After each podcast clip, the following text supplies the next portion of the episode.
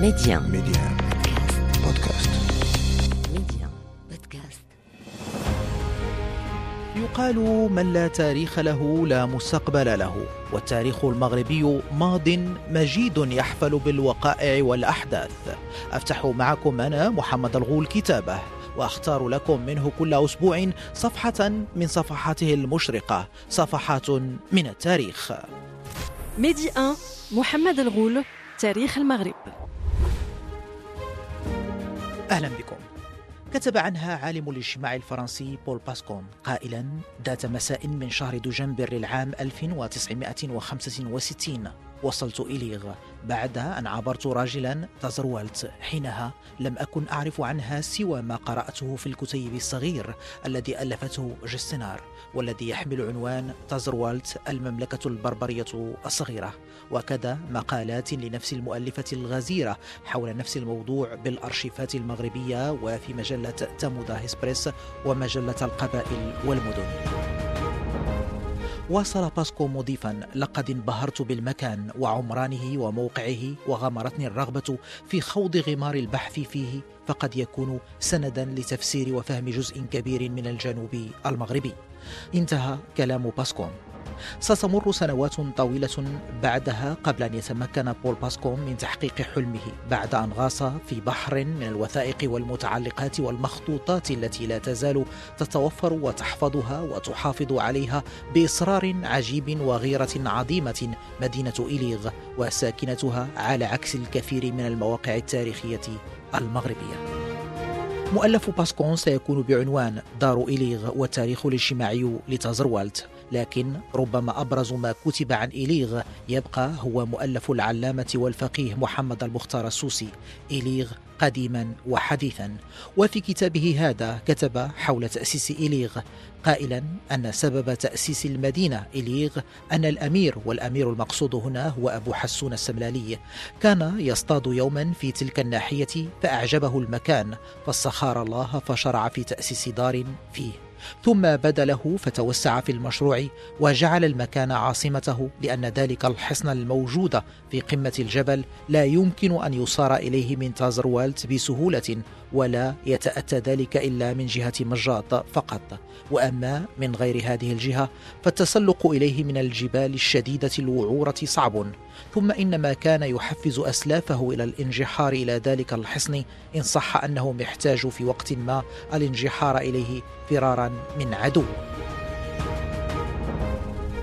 يضيف العلامة المختار السوسي في كتابه إليغ قديما وحديثا اجتهد الأمير في إدارة السور على العاصمة المؤسسة وفتح فيه ابوابا مختلفة وانتدب الناس إلى سكناها وقد فصل فيها اسواقا مختلفة بدكاكين مصفوفة وجعل لها أربعة أبواب باب العين وباب أصغار وباب تلعينت وباب الملاحين. وهكذا وجدناه مقيدا. مدينة إليغا الصغيرة المعلقة في قمة الجبل وسط واحة تزروالت بمنطقة سوس جنوب المغرب تقع على بعد 52 كيلومترا عن مدينة تيزنيت و6 كيلومترات عن زاوية سيدي أحمد موسى قرب تزروالت. وإليغ أسسها الأمير أبو الحسن علي بودميع السملالي حفيد الشيخ أحمد بن موسى الجازولي السملالي وجعلها عاصمة لإمارته. وقد شرع في بنائها العام 1021 للهجرة.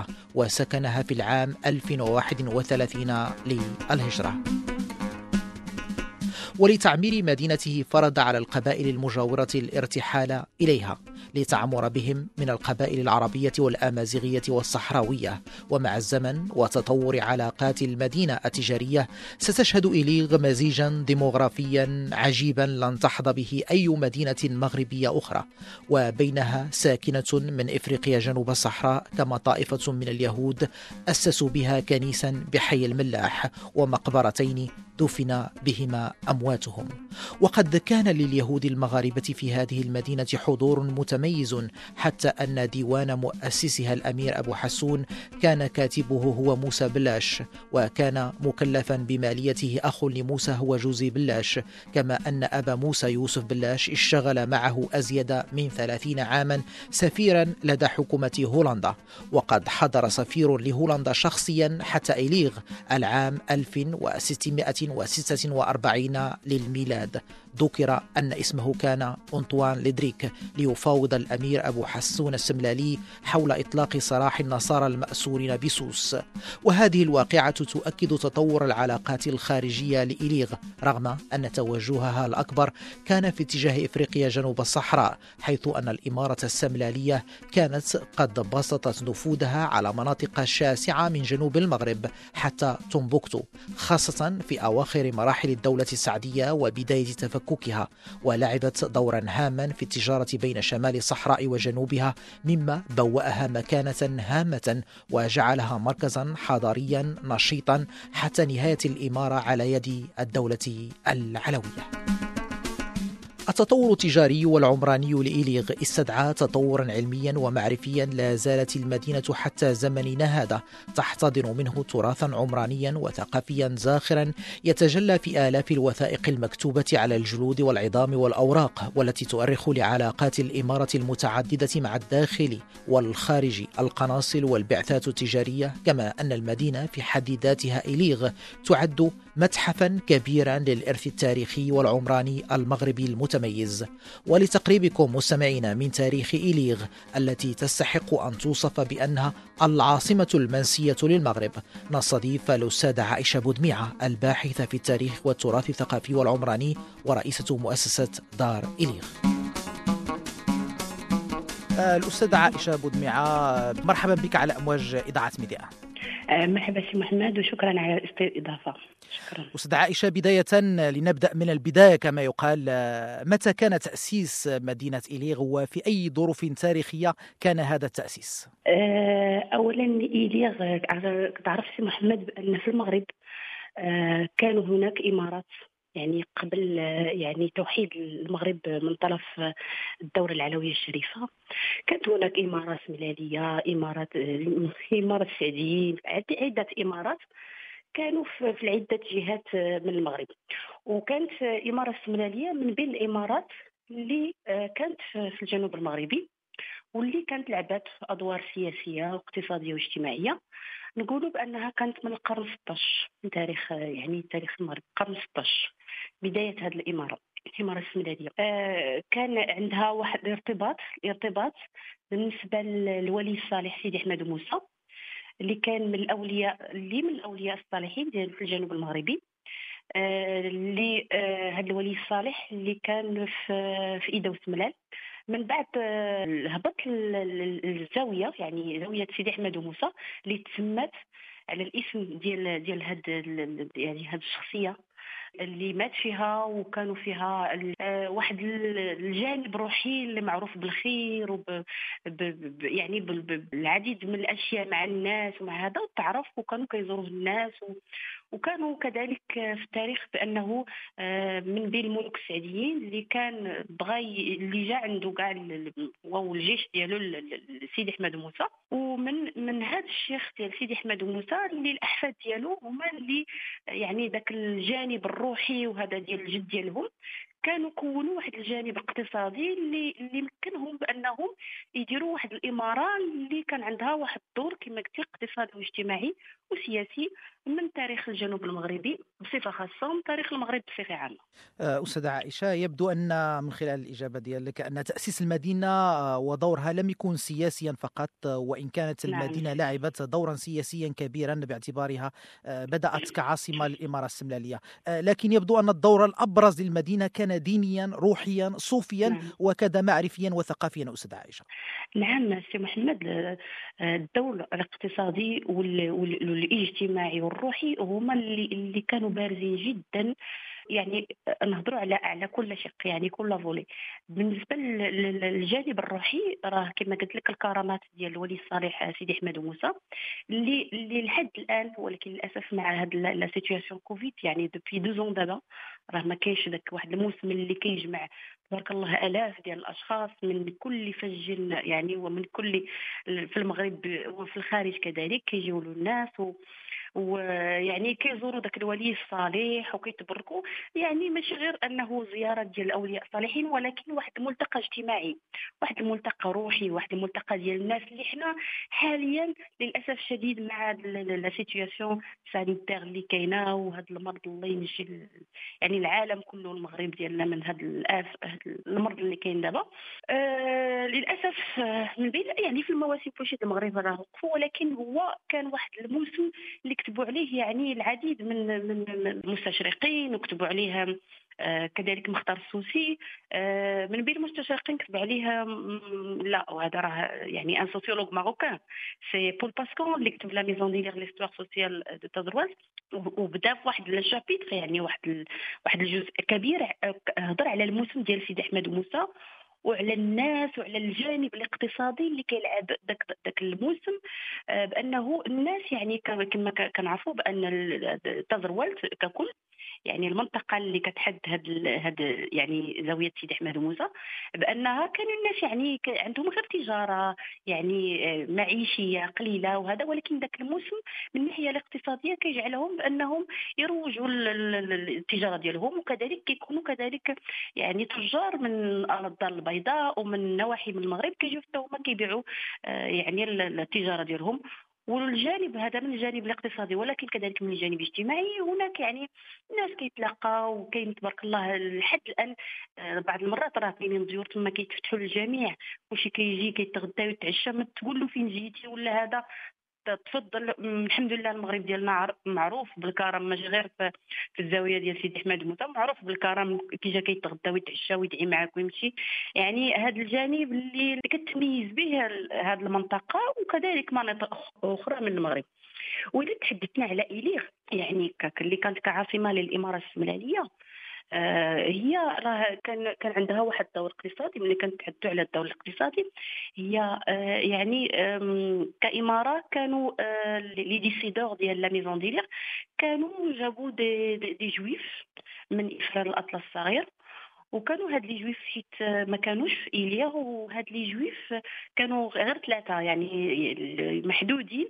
وبحكم بأن تبارك الله les juifs كان عندهم un doué كان عندهم un don في le commerce le commerce لحد الآن في le commerce يعني international كنعرفوا بأن يهود المغرب راه لعبوا واحد الدور كبير في التجارة وكذلك في الصناعات يعني اللي في جميع أنحاء المغرب لا في فاس ولا في مراكش ولا في وكذلك في إليغ يعني هاد les juifs راه لعبوا واحد الدور كبير بأنهم آه نشطوا تجارة اللي كانت تجارة internationale بين إليغ وبين ثلاثة دول أوروبية من بينها فرنسا ومن بينها هولندا ومن بينها إنجلترا لحد الآن.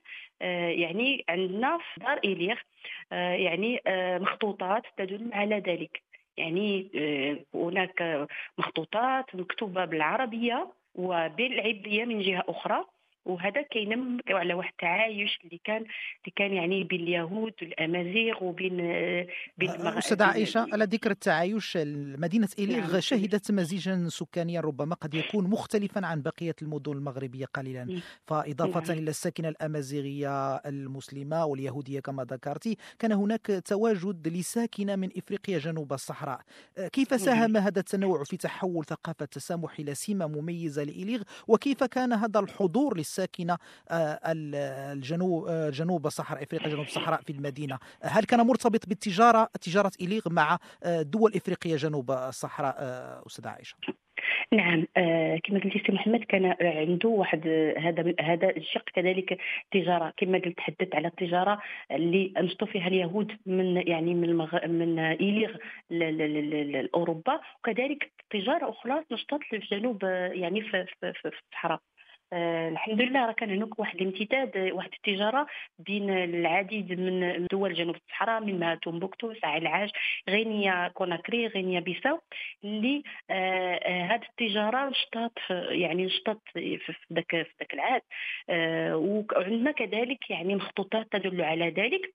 لذلك فهناك ساكنة. كذلك من غينيا من هاد الدول اللي قلت من غينيا بيساو غينيا كوناكري وهما كيعرفوا الأصول ديالهم. آه سبحان الله. يعني كما قلتي كان هناك واحد المزيج بين اليهود بين آه هذا ديال جنوب ساكنه جنوب الصحراء اللي كاينة دابا لحد الآن وعارفين بأنهم جايين من السودان ومن ساحل العاج ومن غينيا كوناكري غينيا بيساو. ويعني لا أتحدث في فراغ لأن عندنا وثائق تدل على ذلك بانه كانت هناك تجارة مهمة جدا بين إليغ وبين الدول ديال اللي كانت هذه الدول إفريقيا جنوب الصحراء. نعم إفريقيا جنوب الصحراء. أستاذ عائشة استمرارا في المكون السكاني لمدينة إليغ. وعودة للمكون اليهودي كان لليهود المغاربة حضور واضح في إليغ فالمدينة تتوفر على حي يهودي ما يسمى في الثقافة نعم. المغربية حي الملاح. ما هي البصمات الثقافية والتراثية والتاريخية للحضور اليهودي في المدينة؟ وكيف تمكنت إليغ هذه المدينة الصغيرة؟ ربما من استقطاب هذا الحضور اليهودي الكبير أستاذ عائشة. الحضور اليهودي في الجنوب بعدا ديال اولا كان حضور غير الحاضرة مثلا ديال تيزنيت اللي كتنتمي لها يعني إليغ حيت اللي ما كيعرفش إليغ اولا باش غير نحدث محمد إليغ كتواجد في, في, في إقليم تيزنيت كتبعد على مدينة تيزنيت ب 52 كيلومتر وعلى الزاوية ديال سيدي أحمد موسى ب 6 كيلومتر. هذا غير باش ذاك الحدود الجغرافية باش اللي غيجي مرحبا به واللي عارف المنطقة واللي بغى يعرفها. هذا من جهه من, من جهة. من جهة ثانية بالنسبة للإيليغ يعني لحد الآن الحمد لله كاين ملاح ملاحين. كنسميوه حنا باللغة الامازيغيه ملاحي الدار ملاح يعني الملاح التحتاني والملاح الفوقاني. مما يعني بأنه كانت هناك ساكنة يهودية في في ملاحين يعني عبر حقبتين. واللي كنقول بأنها كانت هناك ساكنة يهودية من القرن 15 حتى حتى الآخر يعني في المقبرة اليهودية cimetière juif d'Iligh كنوجدوا بأن أول قبر يعني اللي, اللي كاين في عندنا في حيت عندنا des épitaphes يعني شواهد القبور كما كتعرف. اليهود عندهم ديك شواهد القبور كيكتبوا فيها السنة والاسم ديال الشخص ومتى مات وباش مات وهذا. يعني بحال قلتي حالة مدنية محطوطة هكا. واليغ كتميز بأنها لحد الآن الحمد لله كاين كاين مقبره يهوديه اللي كتعتبر من بين ثاني أكبر المقابر اليهودية اللي كاينين في جنوب المغرب بعد طبعا مقبرة افرال الأطلس الصغير.